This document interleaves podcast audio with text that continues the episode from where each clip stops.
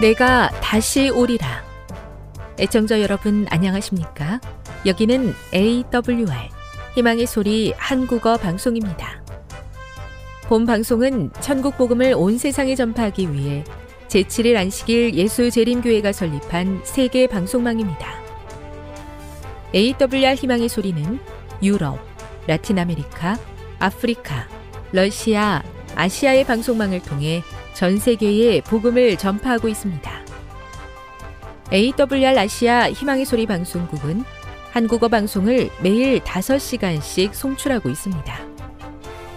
희망의 소리 방송은 인터넷과 스마트폰을 통해서도 언제나 청취하실 수 있습니다. 들으실 수 있는 인터넷 주소는 awr.org입니다. 유튜브로는 AWR 코리아로 검색하시면 됩니다. 이 시간 희망의 소리 한국어 방송과 함께 보람있고 유익한 시간 되시기 바랍니다. 내가 다시 오리라. 여기는 AWR 희망의 소리 한국어 방송입니다. 주파수 안내입니다. 괌에서 송출하는 우리 방송은 한국 표준시로 밤 11시에 9,580kHz로 다음 날 오전 6시에 9,860kHz로 각각 1시간씩 방송하고 있습니다. 우즈베키스탄에서 송출하는 우리 방송은 한국 표준시로 밤 9시에 15,530kHz로 밤 10시에 9,740kHz로 타지키스탄에서는 밤 9시에 15,255kHz로 각각 1시간씩 방송하고 있습니다. 애청자 여러분의 많은 청취 바랍니다.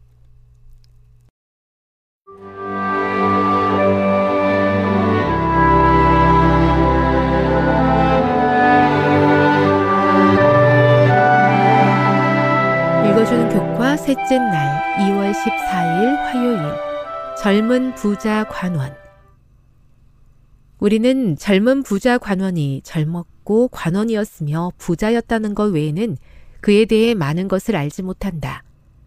그리고 그는 영적인 것에 관심이 있었다. 활기가 넘치는 이 청년은 예수님께 달려왔다.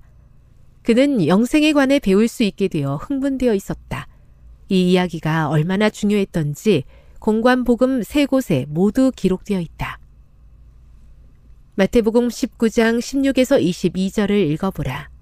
예수님께서 그에게 내가 온전하고자 할진대 가서 내 소유를 팔아 가난한 자들에게 주라. 그리하면 하늘에서 보아가 내게 있으리라. 그리고 와서 나를 따르라고 말씀하셨을 때 그 말은 어떤 의미였는가? 예수님께서는 우리 모두에게 우리가 가진 것을 다 팔아 그 돈을 가난한 사람에게 주라고 말씀하지 않으신다. 그러나 이 젊은이에게 돈은 우상이었다. 비록 예수님의 말씀이 가혹하게 들릴 수도 있지만 예수님께서는 그렇게 하는 것이 그 청년의 구원을 위한 유일한 희망이라는 것을 알고 계셨다. 성경은 그가 재물이 많은 고로 예수님의 말씀으로 인하여 슬픈 기색을 띠고 떠났다고 이야기한다. 이는 그가 돈을 얼마나 숭배하고 있었는지를 보여준다. 예수님께서는 그에게 영생과 예수님의 가까운 제자가 될 수 있는 기회를 허락하셨다. 와서 나를 따르라는 말은 예수님께서 열두 제자를 부르실 때 하셨던 말씀과 같은 것이었다. 하지만 우리는 성경에서 이 청년에 관해 다시 듣지 못한다. 그는 영원 대신 재물을 선택했다. 이 얼마나 어리석은 선택인가. 만족 지연. 지난주 교과를 확인해 보라. 만족 지연을 따르지 않은 얼마나 슬픈 예인가. 이 청년과 같은 선택을 하는 것은 매우 어리석은 일이다. 왜냐하면 물질적 풍요가 지금 우리에게 무엇을 주건 우리 모두는 머지않아 죽음을 맞이할 것이고 그때에는 결국 각 사람에게 주어질 영원이라는 시간을 마주하게 될 것이기 때문이다. 많은 부자들은 재물이 그들이 그토록 바라던 평안과 행복을 가져다 주지 못함을 깨달았다. 그보다는 오히려 반대인 경우가 더 많았다. 많은 부자들이 얼마나 불행한 삶을 살았는지에 대해 기록한 수많은 자서전이 있다. 지금까지 기록된 모든 책 중에 재물의 헛됨에 대해 가장 잘 설명하고 있는 책이 바로 전도서이다. 각 사람이 그 책에서 어떤 교훈을 얻든지 간에 한 가지만큼은 확실하다. 돈으로는 결코 평안과 행복을 살 수 없다는 것이다. 교훈입니다. 자신이 가진 재물을 너무나 사랑했던 젊은 부자 관원은 예수님께서 허락하신 영생의 기회를 거절하고 잠시 있다 사라질 재물을 선택했다. 묵상. 젊은 부자는 영생의 기회보다 재물을 선택하였습니다. 같은 실수를 하지 않고 사라질 재물보다 영생의 기회를 잡기 위해서 그대에게 어떤 변화가 필요할지 묵상해 보십시오. 적용. 예수님은 베드로에게 하나님의 일을 생각하지 않고 사람의 일을 생각한다고 꾸짖으셨습니다. 나와 복음을 위하여 자기 목숨을 잃는다는 것은 그대의 실생활에서 어떻게 적용될 수 있을까요? 영감의 교훈입니다. 부자 관원의 유일한 구원 조건. 그리스도께서는 그 관원으로 하여금 그가 그리스도인의 품성을 완성시킬 수 있는 곳에 처하게 할 수 있는 유일한 조건을 말씀하셨다. 예수의 말씀은 엄격하고 가혹한 것처럼 보였지만 그것은 지혜의 말씀이었다. 이 말씀을 받아들이고 순종하는 것만이 관원에게 있어서 유일한 구원의 희망이었다. 시대의 소망 520 돈이 전부가 아님을 알고 있음에도 자꾸 욕심을 부리게 됩니다. 이 땅에서 소유할 수 있는 재물보다 훨씬 더 아름답고 영원한 것을 준비하고 우리를 기다리고 계신 하나님의 마음을 깨닫고 영원을 선택하는 지혜로운 자가 되게 해 주시옵소서.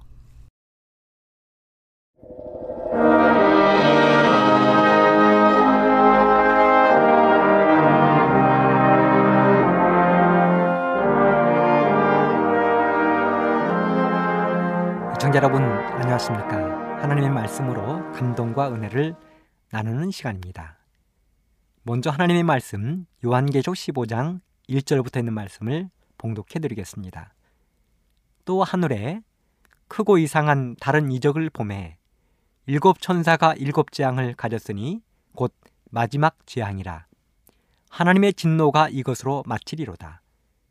또 내가 보니 불이 섞인 유리바다 같은 것이 있고 짐승과 그의 우상과 그의 이름의 수를 이기고 보존한 자들이 유리 바닷가에 서서 하나님의 검은 고를 가지고 하나님의 종 모세 노래 어린 양의 노래를 불러 가로되 주 하나님 곧 전능하신 이시여 하시는 일이 크고 기이하시도다. 만국의 왕이시여 주의 길이 의롭고 참되시도다. 주여 누가 주의 이름을 두려워하지 아니하며 영화롭게 하지 아니하오리이까 오직 주만 거룩하시니이다. 주의 의로우신 일이 나타났음에 만국이 와서 주께 경배하리이다 하더라.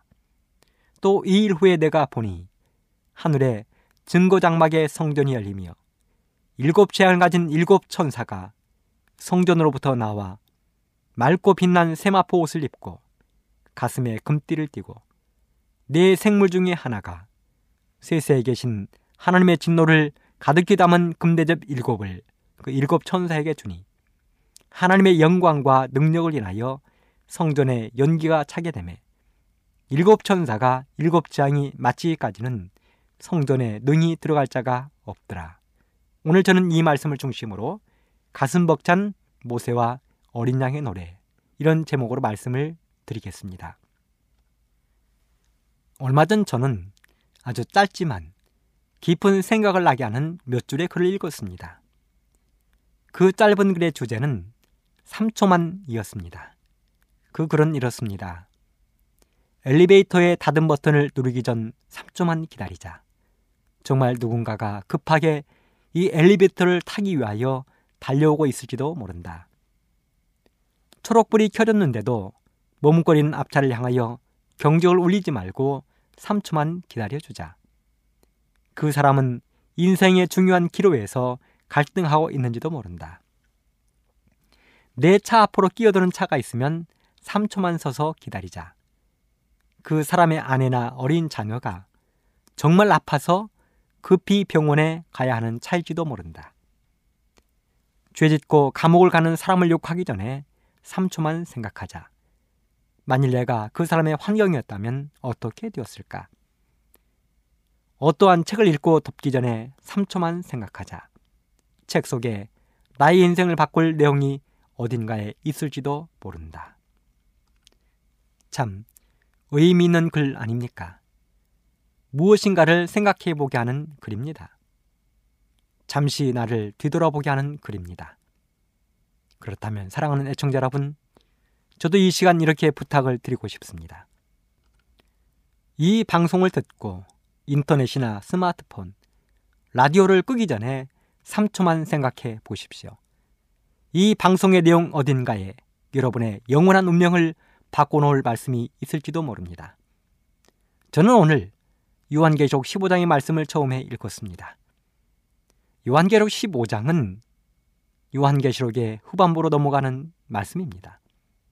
전반부 곧 1장부터 13장의 이야기가 주로 과거에 이루어진 이현과 사건에 관한 기록이라면 후반부 14장부터 20장의 이야기는 앞으로 이루어질 사건들, 특별히 심판에 초점이 맞추어져 있습니다. 우리가 잘 아는 것처럼 14장은 세천사의 기별과 추수하러 오시는 예수님의 이야기입니다.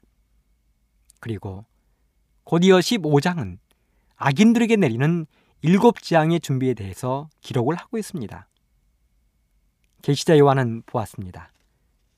심판을 준비하는 일곱 천사가 일곱 재앙을 가지고 있는 그 모습을 말입니다. 이 재앙은 하나님의 진노였습니다. 마지막 재앙이었습니다. 마지막이라고 했습니다. 여러분, 마지막이라는 단어는 실로 어마어마한 단어입니다. 마지막에는 젖 먹는 힘까지 모든 것을 다해서 최선을 다하는 것입니다. 운동 경기하는 선수들을 보십시오. 마지막 순간이 되면 없던 힘도 짜내어서 최선을 다합니다. 이제 더 이상 뒤는 없는 것입니다. 이걸로 끝입니다. 그런데 이 일곱 천사가 준비한 장은 하나님의 마지막 지향입니다. 정말로 마지막입니다. 하나님은 이것으로 끝내실 것입니다. 더 이상의 자비는 없습니다. 우리 하나님은 자비의 하나님이십니다. 그래서 정말 오랫동안 기다리셨습니다. 우리 하나님이 우리들 한 사람 한 사람을 얼마나 사랑하시는지 생각해 보셨습니까? 성경에는 이렇게 기록이 되어 있습니다. 예레미야 5장 1절 너희는 예루살렘 거리로 빨리 왕래하며 그 넓은 거리에서 찾아보고 알라. 너희가 만일 공의를 행하며 진리를 구하는 자를 한 사람이라도 찾으면 내가 이 성을 사하리라. 그렇습니다. 하나님은 하나님을 사랑하는 사람이 예루살렘 거리에 한 명만 있어도 그 성의 죄악을 용서하시고 풍무시겠다는 것입니다. 아브라함에게는 소돔과 고모라의 의인 10명만 있어도 불로 멸망시키지 않겠다고 약속하셨습니다. 요나에게는 하나님이 니느웨의 진노의 잔을 붓기 전에 회개하라는 기별을 전하라고 특별히 보내셨습니다. 그런 하나님이 우리들의 구원을 위하여 얼마나 오래 기다리고 기다리셨는지를 성경에서는 이렇게 기록하고 있습니다. 베드로후서 3장 3절로 9절. 먼저 이것을 알지니 말세에 기롱하는 자들이 와서 자기의 정욕을 쫓아 행하며 기롱하여 가로되 주의 강림하신다는 약속이 어디 있느냐 조상들이 찬 후로부터 만물이 처음 창조할 때와 같이 그냥 있다 하니 이는 하늘이 옛적부터 있는 것과 땅이 불에서 나와 물로 성립한 것도 하나님의 말씀으로 된 것을 저희가 일부러 잊으려 함이로다. 이로 말미암아 그때 세상은 물의 넘침으로 멸망하였으되 이제 하늘과 땅은 그 동일한 말씀으로 불살하기 위하여 간수하신 바 되어 경건치 아니한 사람들의 심판과 멸망의 날까지 보존하여 두신 것이니라. 사랑하는 자들아 수께는 하루가 천년 같고 천년이 하루 같은 이 한 가지를 잊지 말라. 주의 약속은 어떤 이에 더디다고 생각하는 것 같이 더딘 것이 아니라 오직 너희를 대하여 오래 참으사 아무도 멸망치 않고 다 회개하기에 이르기를 원하시느니라. 그렇습니다. 우리의 하나님은 이러한 하나님이십니다. 참고 또 참으시는 위대하신 하나님이십니다. 참으시는 이유는 간단합니다. 그것은 우리를 사랑하시기 때문에 그렇습니다. 아무도 멸망치 않고 다 회개하여 구원에 이르도록 하시기 위하여 참고 또 참으시는 것입니다. 사람들이 비웃고 조롱해도 참고 또 참으십니다. 사람들이 뭐라고 비웃습니까? 뭐라고 조롱합니까? 에이, 예수 재림하신다는 약속이 어디에 있어? 보라고. 온 세상이 옛날 우리 조상들이 태어나서부터 죽은 그 이 다음부터 지금까지 똑같잖아. 마치 예수님이 십자가에 달리시기 전에 로마 군병들이 예수님을 조롱하듯 노아가 방주를 짓고 방주에 들어가는 그 순간까지 사람들이 노아를 조롱하듯 사람들은 예수님을 향하여 우리 믿는 성도들을 향하여 조롱할 것입니다. 그래도 하나님은 참고 또 참아오셨습니다. 하지만 죄악의 잔이 차고 마침내 때가 이르면 하나님은 마지막 재앙을 이 세상에 내리시는 것입니다. 그 재앙은 실로 어마어마한 재앙입니다. 사람들이 이 세상에 있어 오므로 지금까지는 듣지도 보지도 상상도 못했던 엄청난 재앙이 될 것입니다. 그 재앙은 요한계적 16장과 17장에 자세하게 기록이 되어 있습니다. 재앙에 대해서 자세히 알기 원하시는 분은 요한계적 16장과 17장을 살펴보시게 되기를 간절히 바랍니다. 이 재앙은 하나님의 이름을 모르는 사람들에게 임할 재앙입니다. 이 재앙은 짐승의 표를 받는 자들에게 내릴 재앙입니다. 그리고 마침내 이 재앙이 끝나고 예수님의 재림으로 세상의 끝은 마치게 되어 있습니다. 그런데요. 예수님 앞에서 울려 퍼질 장엄한 노래가 있다는 것입니다. 세상의 끝이 오면 부르게 될 성도의 노래. 그 노래의 제목이 모세 노래, 어린 양의 노래라는 것입니다. 이 노래는 구원받을 백성들이 부르는 실로 감동적인 노래입니다. 이 노래는 구원받을 백성들이 부르는 장엄한 하늘의 노래입니다. 이 노래는 짐승과 그의 우상과 그 이름의 수를 이기고 벗어난 사람들이 부르는 멋진 노래입니다. 이 노래는 손에 손에 검구를 가지고 부를 기쁨과 즐거움의 노래입니다. 이 노래는 하늘 유리 바닷가에 울려 퍼질 승리의 노래입니다. 이 노래는 그동안의 모든 눈물과 수고를 잊게 해줄 환희의 노래입니다. 그렇다면 이 노래를 부르기 위하여 우리는 과연 어떤 삶을 살아야 하는 것입니까? 우리는 오늘 성경 말씀을 통하여 과거 이미 이 노래를 먼저 불렀던 사람들의 발자취를 찾아보고 거기에서 해답을 찾아보도록 하겠습니다. 출애굽기 15장 1절로 18절의 말씀 좀 길지만 읽도록 하겠습니다. 이때에 모세와 이스라엘 자손이 이 노래로 여호와께 노래하니 이르스되 내가 여호와를 찬송하리니 그는 높고 영화로우심이요 말과 그 탄자를 바다에 던지셨음이로다 여호와는 나의 힘이요 노래시며 나의 구원이시로다 그는 나의 하나님이시니 내가 그를 찬송할 것이요. 내 아비의 하나님이시니 내가 그를 높이리로다. 요호와는 용사시니 요호와는 그의 이름이시로다. 그가 바로의 병거와 그 군대를 바다에 던지시니 그 택한 장관이 홍해에 잠겼고 큰 물이 그를 덮으니 그들이 돌처럼 기품에 내렸도다. 여호와여 주의 오른손이 권능으로 영광을 나타내시니이다. 여호와여 주의 오른손이 원수를 부수시니이다. 주께서 주의 큰 위험으로 주를 거스리는 자를 엎으시니이다. 주께서 진노를 바라시니 그 진노가 그들을 초계같이 사르니이다. 주의 콧김에 물이 쌓이되 파도가 언덕같이 일어서고 큰 물이 바다 가운데 엉키니이다. 대적의 말이 내가 쫓아 미쳐 탈취물을 나누리라. 내가 그들로 인하여 내 마음을 채우리라. 내가 내 칼을 빼리니 내 손이 그들을 멸하리라 하였으나 주께서 주의 바람을 일으키심에 바다가 그들을 덮으니 그들이 흉용한 물에 납같이 잠겼나이다. 여호와여 신중에 주와 같은 자 누구니이까? 주와 같이 거룩함에 영광스러우며 찬송할 만한 위험이 있으며 기이한 일을 행한 자 누구니까? 주께서 오른손을 드신즉 땅이 그들을 삼켰나이다. 주께서 그 구속하신 백성을 은혜로 인도하시되 주의 힘으로 그들을 주의 성결한 처소에 들어가게 하시나이다. 열방이 듣고 떨며 블레셋 거민이 두려움에 잡히며 에돔 방백이 놀라고 모압 영웅이 떨림에 잡히며 가난 거민이 다 낙담하나이다.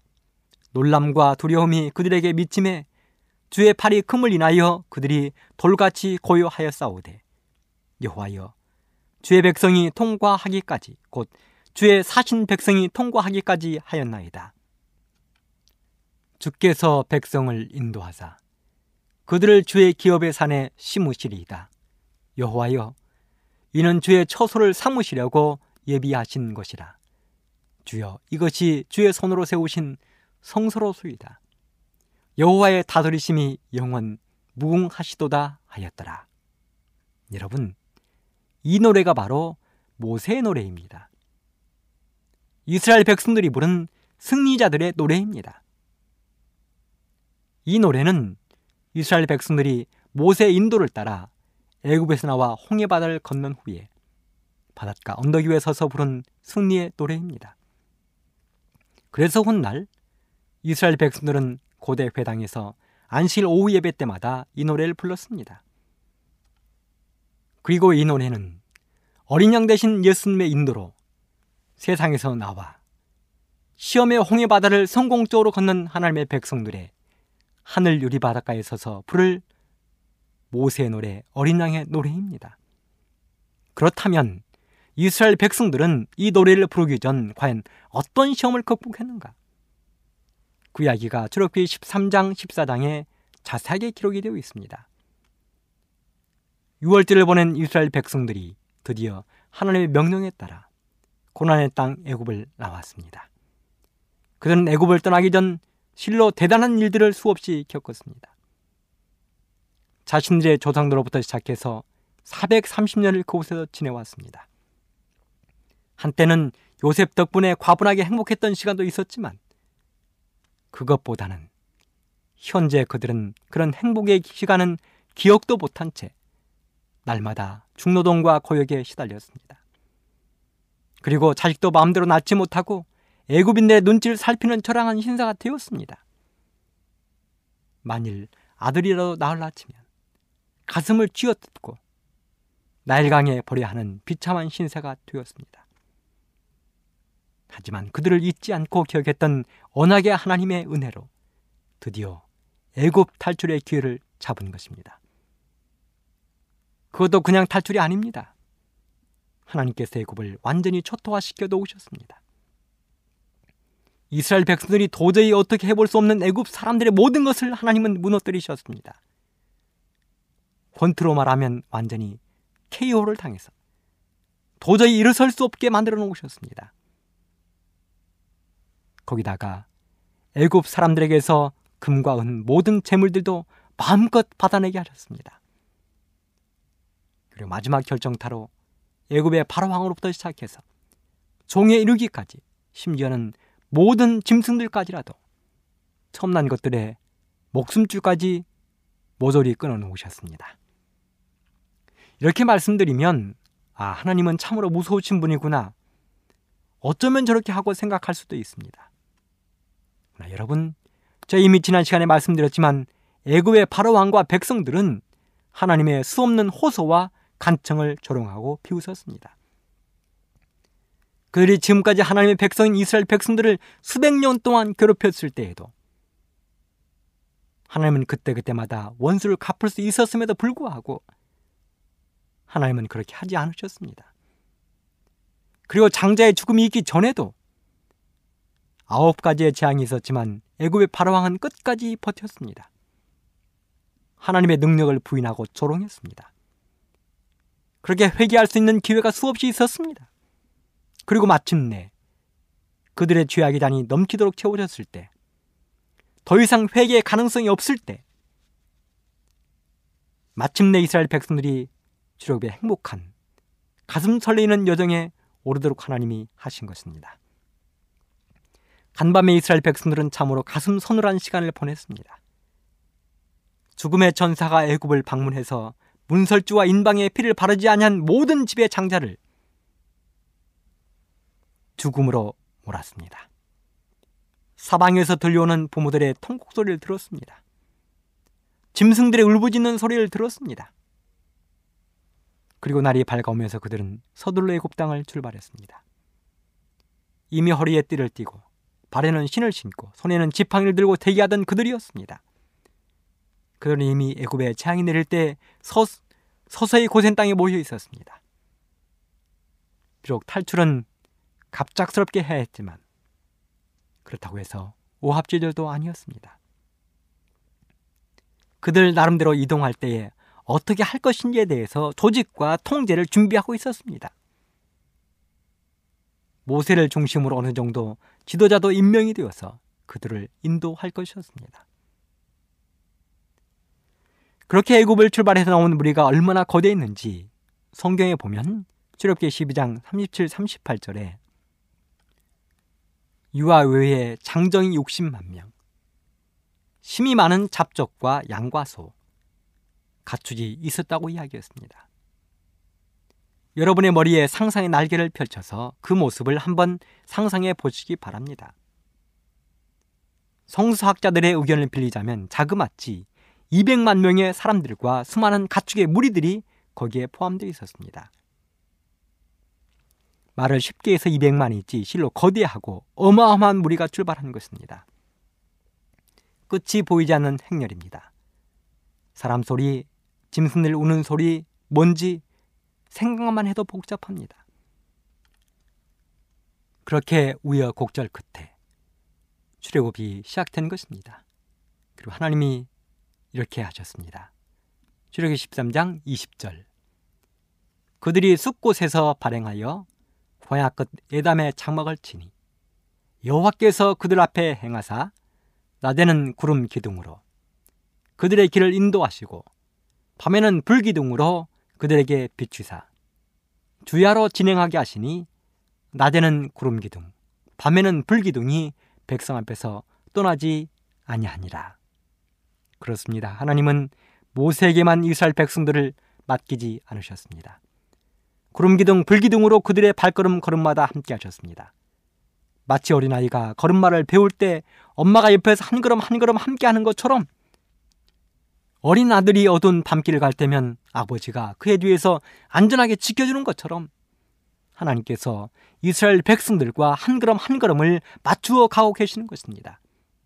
이런 하나님이 우리의 하나님이라는 사실에 아멘 하시게 되기를 간절히 바랍니다. 이런 하나님을 아직도 개인의 구조로 받아들이지 못하고 계시면 지금 당장 받아들이게 되기를 간절히 바랍니다. 낮에는 너무 더워서 고생할까봐 구름 기둥으로 밤에는 추울까봐 불기둥으로. 하나님은 정말 멋지십니다. 대단하십니다. 하나님 고맙습니다. 그런데 그런 하나님이 하루는 모세에게 말씀하셨습니다. 출애굽기 14장 1절 여호와께서 모세에게 일러 가라사대 이스라엘 자손을 명하여 돌쳐서 바다와 믹돌 사이에 비하이로답 곧 바알수본 맞은편 바닷가에 장막을 치게 하라. 이게 무슨 말인가? 그것은 홍해 바닷가입니다. 앞으로 더 이상 나갈 수 없는 곳, 그곳에 장막을 치라는 것입니다. 그리고 그렇게 했더니 그 소문을 애굽의 바로왕이 들었습니다. 그렇지 않아도 증오와 분노가 극에 달한 바로왕이었습니다. 바로왕은 그 소문을 듣자마자 이스라엘 백성들이 바닷가에 텐트를 쳤다는 소문을 듣자마자 애굽의 모든 군대를 소집했습니다. 특별병거 탱크 600대를 모집했습니다. 모든 장관들이 함께했습니다. 그리고 그렇게 뒤를 쫓았습니다. 전속력으로 악에 받쳐서 분노에 치를 떨며 눈에 불을 켜고 쫓았습니다. 그리고 그 이야기가 이스라엘 백성들에게 전해졌습니다. 삽시간에 진중의 공포의 그림자가 싸늘하게 돌았습니다. 소동과 소란이 일어나기 시작했습니다. 곳곳에서 모세를 원망하는 소리가 들리기 시작했습니다. 어찌할 바를 몰랐습니다. 바로 그때 위대한 모세의 믿음 있는 한마디가 우렁차게 백성들에게 들려왔습니다. 너희는 두려워 말고 가만히 서서 여호와께서 오늘날 너희를 위하여 행하시는 구원을 보라. 너희가 오늘 본 애굽 사람들을 또 다시는 영원히 보지 못하리라. 여호와께서 너희를 위하여 싸우시리니 너희는 가만히 있을지니라. 하지만 모세의 이 믿음 있는 말도 이스라엘 백성들을 안정시키지 못했습니다. 백성들은 훈련도 자제도 부족한 사람들이었습니다. 난폭하고 분별력도 없었습니다. 그래서 예언의 신에서는 그들에 대해서 이렇게 표현을 했습니다. 부조와 선지자 284쪽. 멀지 않아 압제자들의 수중에 빠질 것으로 생각하고 우는 그들의 울부짖음과 통곡 소리는 요란하고도 처절했다. 심지어는 하나님의 임재의 상징인 구름 기둥마저도 불길한 전조로 그들은 생각했습니다. 이런 믿음 없는 백성들, 불쌍한 백성들, 가엾은 백성들. 그럼에도 불구하고 하나님은 그들을 구원하실 것이었습니다. 하나님은 구름 기둥으로 애굽 군대의 길을 막으시고 불 기둥으로 이스라엘 진영을 밝게 비추셨습니다. 그리고 홍해 바다의 길을 열어 이스라엘 백성들이 안전하게 건너도록 하나님은 준비하고 계셨습니다. 그리고 말씀하셨습니다. 주력기 14장 15절 너는 어찌하여 내게 부르짖느냐 이스라엘 자손을 명하여 앞으로 나가게 하고 지팡이를 손에 들고 손을 바다 위로 내밀어 그것으로 갈라지게 하라. 이스라엘 자손이 바다 가운데 육지로 행하리라. 아, 그랬더니요. 신기하게도 홍해 바다가 갈라져 가운데로 길이 생기는 것입니다. 바닷물이 양편에 멈추어 벽을 만들고 가운데로 마른 길이 드러난 것입니다. 참으로 놀랍고 기절초풍할 일입니다. 여러분, 어떻게 이런 일이 일어날 수 있겠습니까? 거대하게 흐르던 바닷물이 흐르기를 멈추고 갈라지더니 가운데로 마른 길이 나타난 것입니다. 이것을 믿는 것이 믿음입니다. 왜요? 그 일은 하나님이 하신 일입니다. 하나님이 하신 일입니다. 이것을 믿는 사람에게 복이 있습니다. 구원이 있습니다. 이 길을 통하여 이스라엘 백성들과 가축들은 안전하게 바다 건너편에 도착했습니다. 그렇게 백성들이 안전하게 길을 건너자 비로소 애굽의 바로 왕과 군사들이 그 모습을 바라보았습니다. 그리고 열린 바닷길을 통하여 쏜살같이 달려오기 시작했습니다. 바로 그때 하나님이 바닷물을 다시 흐르게 하시고 애굽의 모든 군사를 물속에 잠기셨습니다. 그렇게 엄청난 그 하루가 흘렀습니다. 그리고 날이 밝은 다음에 이스라엘 백성들을 보았습니다. 홍해 바다에 둥둥 떠 있는 애굽 군사의 모든 것들을 보았습니다. 그 모습을 바라보고 이스라엘 백성들이 강가에 서서 부른 노래가 바로 조금 전에 읽었던 그 말씀 모세의 노래입니다. 예언의 신은 이렇게 기록을 했습니다. 그들은 감격하여 찬양의 노래를 불렀다. 하나님의 성령이 모세에게 임하셨으며 모세는 백성들을 지휘해서 감사에 넘친 승리의 노래를 불렀다. 이 노래는 인류에게 알려진 것 중에 가장 오래되고 장엄한 노래이다. 그렇습니다. 이때 부른 이 노래가 바로 모세의 노래입니다. 어린 양의 노래입니다. 애굽을 탈출한 승리한 백성들이 부르는 승리의 노래입니다. 홍해의 검은 바다를 하나님의 은혜로 건넌 사람들만이 부르는 승리의 노래입니다. 그렇다면 요한계적 15장에서 말한 모세의 노래, 어린 양의 노래는 누가 부를 것입니까? 그렇습니다. 죄의 검은 물결, 홍해 바다를 하나님의 은혜로 건넌 사람들이 부르게 될 것입니다. 사랑하는 애청자 여러분, 우리 모두는 모세 노래를 불러야 합니다. 어린 양의 노래를 불러야 합니다. 마음껏 목소리 높여 모세 노래, 어린 양의 노래를 불러야 합니다. 그리하기 위하여 예수님을 우리의 마음에 모십시다. 사랑합시다. 모세의 노래와 어린 양의 노래를 부르는 그 장엄한 자리에 저와 여러분 모두가 함께 있게 되기를 간절히 바라면서 오늘 이 시간을 마치도록 하겠습니다. 감사합니다. 지금 여러분께서는 AWR 희망의 소리 한국어 방송을 듣고 계십니다.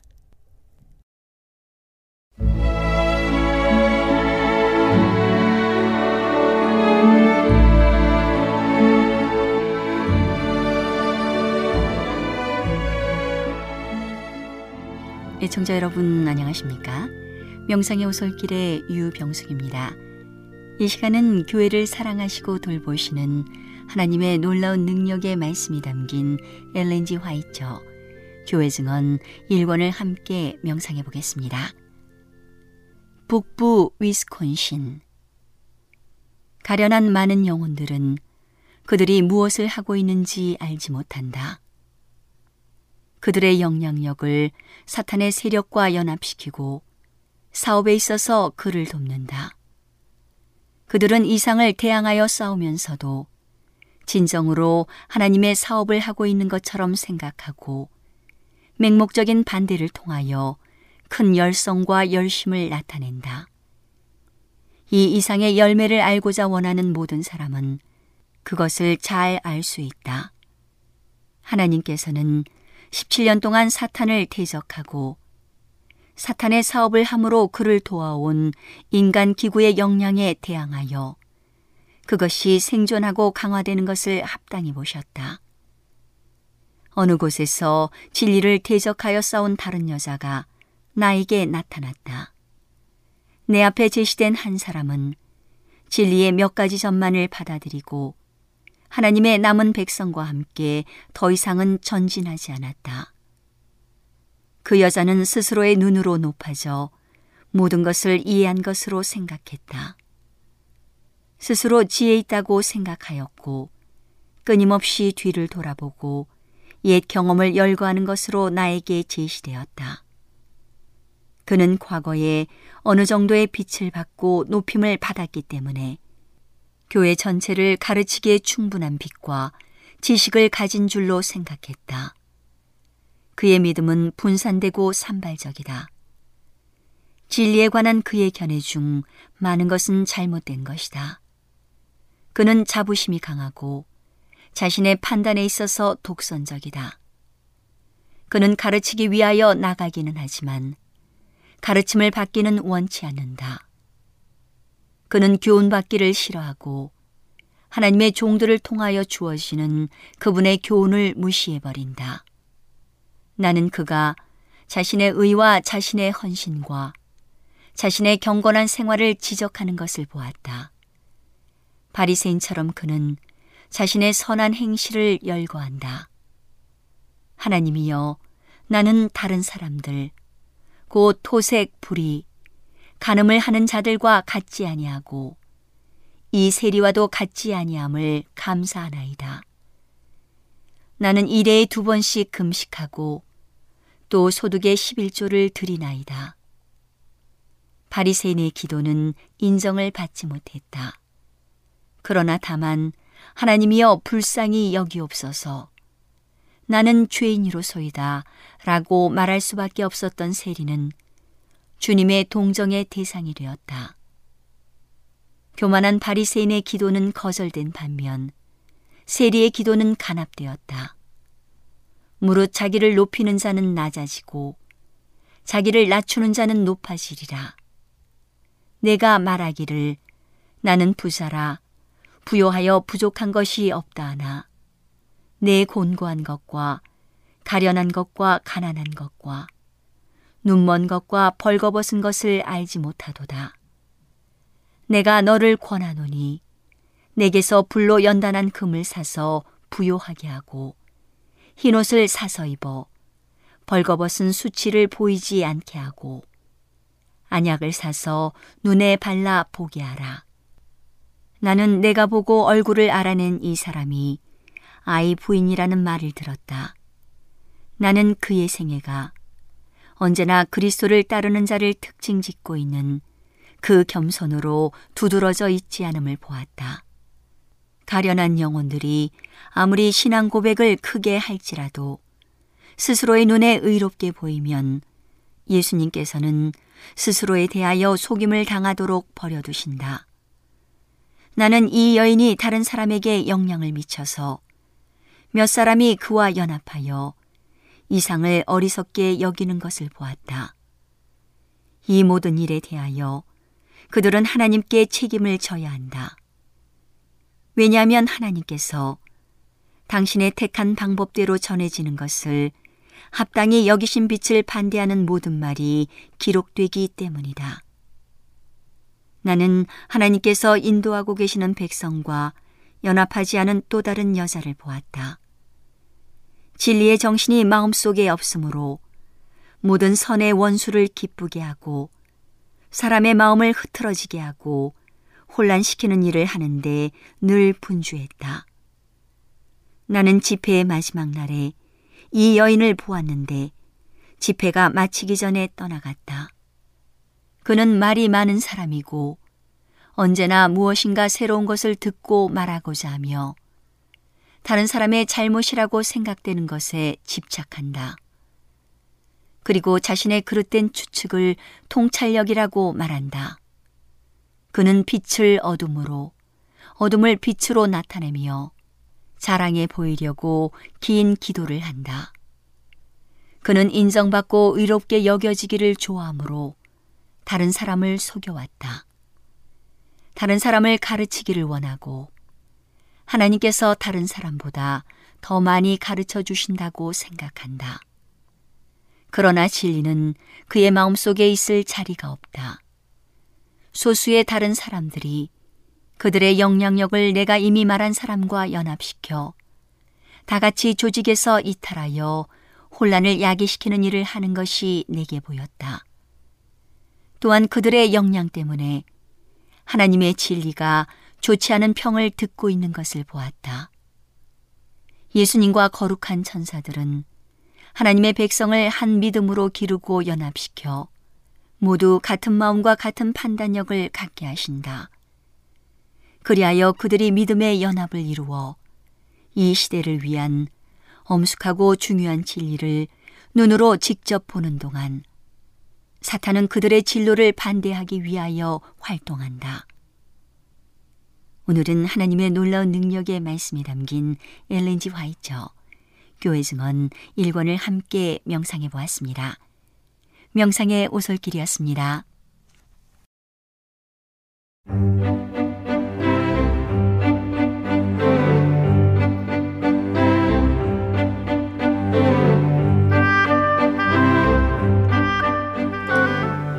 여러분 안녕하세요.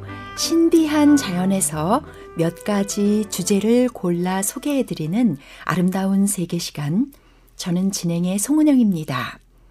몰디브는 인도에서 약 500km 남서쪽에 위치한 섬입니다. 면적은 작은 시에 비교될 정도지만 동경 73도 선을 축으로 북위 8도선 해협에서부터 적도 남쪽의 남위 1도까지 남북으로 약 860km, 동서로는 128km의 해역에 흩어져 있어 영해와 배타적 경제 수역은 상당히 넓습니다. 그 면적은 92만 3,322 제곱킬로미터에 달하는데 이는 세계 31위로 한국과 비교하면 두 배에 가깝습니다. 몰디브는 1192개의 작은 산호섬이 환초라는 행정구역을 26개 이루고 있으며 그 가운데 200여 개의 섬에만 사람이 거주하고 약 100여 개의 섬이 고급 리조트로 개발되어 있습니다.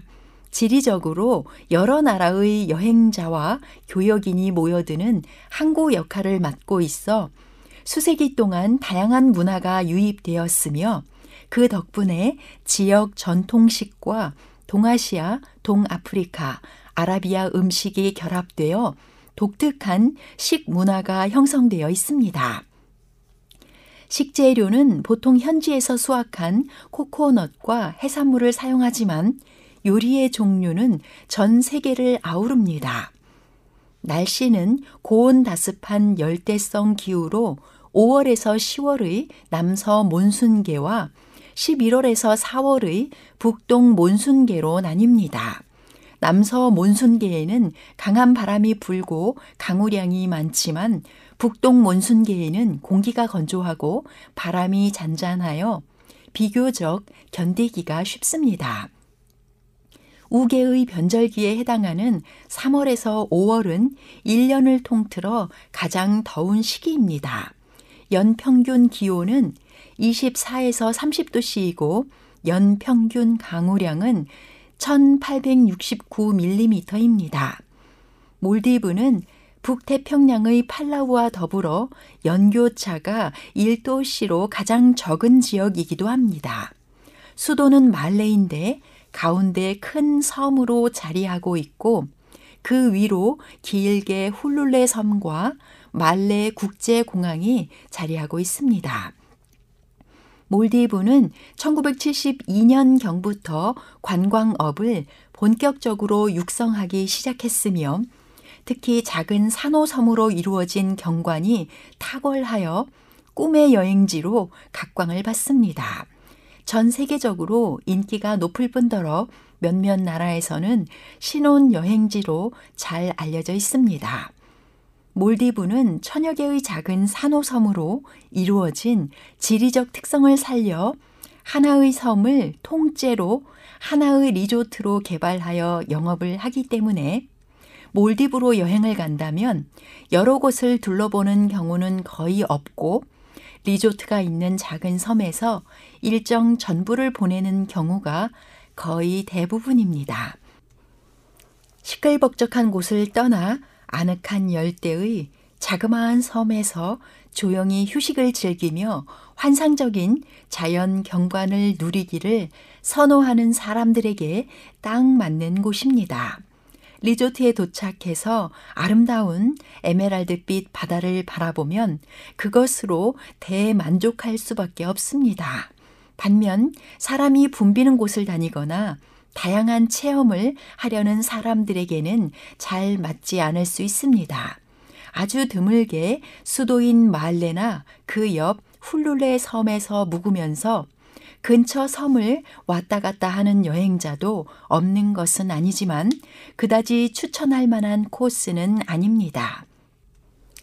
몰디브로 여행을 간다고 하면 대부분의 관광객은 말레 국제공항에 내려서 스피드보트, 수상비행기 또는 국내선 비행기로 갈아타고 예약된 리조트 섬으로 이동한 후 그곳에서 제공되는 식음료와 수상 활동을 즐기며 시간을 보내는 유형이 대부분입니다.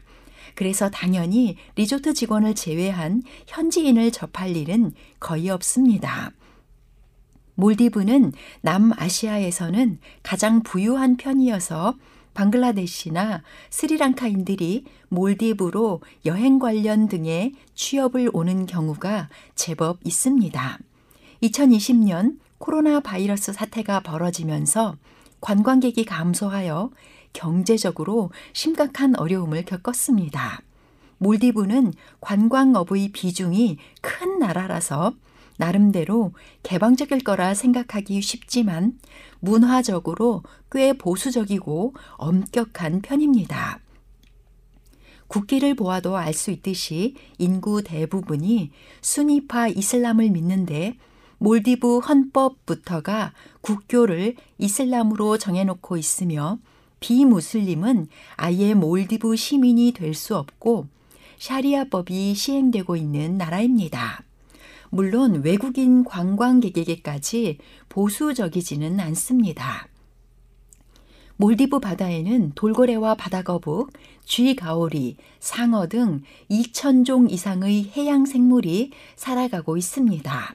아두아톨은 몰디브 최남단의 환초 지역으로 아름다운 습지역을 체험할 수 있는 아두 국립공원이 위치해 있고 멋진 호수와 맹그로브 경치를 보며 자전거를 탈 수 있는 루트가 놓여 있습니다. 푸바물라 아툴은 몰디브에서 가장 이국적인 환초 지역으로 다른 섬의 토양과는 달리 비옥하여 바나나, 용과 등 다양한 열대 과일을 재배합니다. 푸바물라에는 200마리 이상의 뱀상어를 포함한 다양한 고유종이 서식하고 있어 범상어와 함께 다이빙을 하고 진흙 목욕을 즐길 수 있습니다. 카푸아톨은 위치적으로 수도와 주요 국제공항이 있는 환초 지역으로 가장 관광객들이 많은 지역입니다. 특히 수상 스포츠 활동, 여행, 사파리 보트 모험과 같은 다양한 활동이 진행됩니다. 몰디브에서는 고래상어 혹은 쥐가오리와 함께 수영을 할 수 있다는 점이 특색입니다. 섬 전체가 산호초로 둘러싸인 사우스 아리아톨은 그 어느 곳보다 뛰어난 수중 환경을 자랑하여 1년 내내 신비로운 해양 생물을 자주 목격할 수 있습니다. 특히 유네스코 생물 보존 지역인 바 환초 내의 수많은 암초에 서식하는 다양한 생물은 세계적으로도 큰 의미를 지닙니다. 이곳에서 다이빙과 스노클링, 스쿠버 다이빙을 즐기면 다양한 색채의 암초군과 바다거북, 고래상어를 눈앞에서 볼 수 있습니다. 알리프 알리프 아톨은 청록색 바다와 고래상어의 출몰지로 유명합니다. 이곳은 수심이 낮아 자녀가 함께 여행하는 가족 여행지로 적합합니다. 몰디브의 영토 중 가장 높은 곳이 해발 고도 2.4m에 불과하여 태평양의 투발루나 나우루, 키리바시 등과 마찬가지로 해수면 상승에 의해 국토가 갈수록 물에 잠길 위험이 있으며 여러 개의 섬이 이미 수몰되어 소실되었습니다. 2010년대 들어서 몰디브 정부는 환경 정책보다 리조트 개발과 관광업으로 얻은 수익을 가지고 새로운 땅을 사거나 수몰로 인한 국민의 이주비를 마련하는 정책까지 추진하고 있습니다. 이미 여러 나라와 접촉했으며 수용 가능한 방안임을 확인했다고 밝혔는데 몰디브와 기후 조건이 크게 다르지 않은 인도와 스리랑카, 호주의 넓은 땅을 염두에 두고 있습니다. 욥기 12장 7절에서 9절에는 이제 모든 짐승에게 물어보라. 그것들이 내게 가르치리라. 공중의 새에게 물어보라. 그것들이 또한 내게 말하리라. 땅에게 말하라. 내게 가르치리라. 바다의 고기도 내게 설명하리라. 이것들 중 어느 것이 여호와의 손이 이를 행하신 줄을 알지 못하랴. 하나님의 사랑과 능력을 증거하는 천연계를 사랑하고 돌보는데 우리의 초점이 집중되기를 바랍니다. 지금까지 아름다운 색이었습니다. 안녕히 계십시오.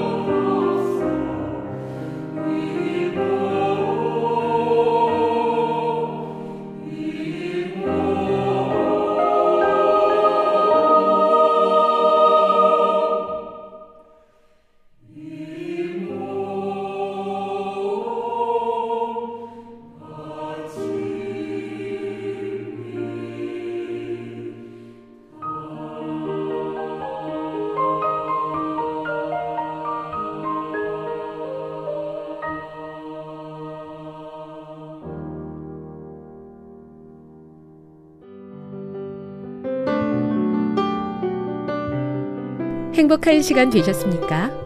지금까지 여러분께서는 AWR 희망의 소리 한국어 방송을 청취하셨습니다. 방송을 청취하시고 문의를 원하시는 분은 우편번호 02461 대한민국 서울시 동대문구 이문로 1길 11 희망의 소리 방송부 앞으로 편지나 엽서를 보내주시거나 지역번호 02-3299-5296에서 8번으로 전화 주시기 바랍니다. 지금까지 함께 해주신 애청자 여러분들께 감사드립니다. 애청자 여러분, 다음 이 시간까지 하나님 안에서 늘 평안하십시오. 감사합니다. 내가 다시 오리라. 여기는 AWR 희망의 소리 한국어 방송입니다.